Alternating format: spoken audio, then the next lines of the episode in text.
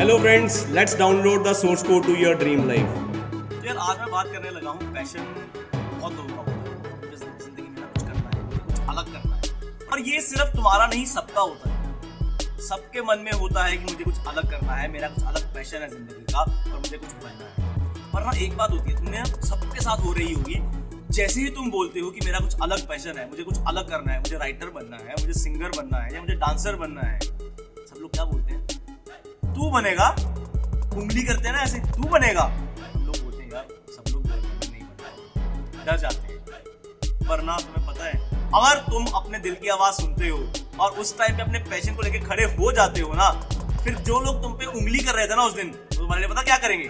तुम्हारे लिए वही लोग ताली मारेंगे। इसलिए तुम्हें डटने की ज़रूरत है। तुम अगर उनकी उंगली से डर गए और हट गए तो तुम हार जाओगे। पर अगर तुम खड़े रह के डट गए और अपने पैशन को फॉलो कर गए ना, तब सब लोग तुम्हारे लिए ताली मारेंगे। और दूसरी ना, एक और चीज़ मुझे बतानी है तुम लोगों को। अगर तुम ये बोलोगे ना, मुझे इंजीनियर बनना है, मुझे डॉक्टर बनना है, मुझे लॉयर बनना है तो तुम्हारी बीस हज़ार, तीस हज़ार, चालीस हज़ार, जितनी भी सैलरी हो, कोई दिक्कत नहीं है। तब तुम्हें कोई बिल गेट से कंपेयर नहीं करेगा।